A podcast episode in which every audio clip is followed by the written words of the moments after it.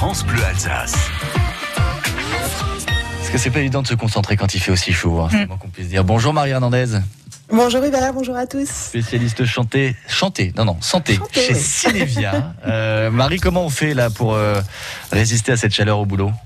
Alors plein de petites astuces parce que même si on adore partir au boulot, euh, les lunettes de soleil sur le nez, c'est quand même pas toujours facile à gérer. Alors par contre, on va éviter les 20 douches par jour, hein, Ouais. parce que déjà on n'a pas ça au bureau tout le temps et on pense à notre planète.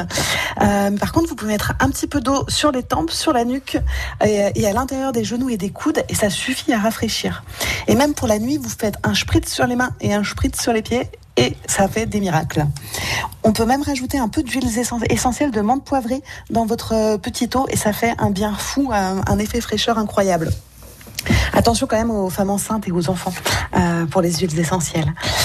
Euh, voilà, autre petite astuce, restez hydraté et pour ça, pensez à manger des fruits, ils sont gorgés d'eau.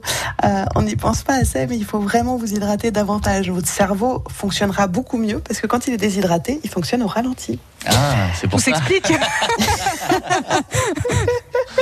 Mieux depuis ce matin. Un dernier petit point, une alternative un peu plus écolo à la clim, parce que vous savez que la clim c'est pas du tout écolo.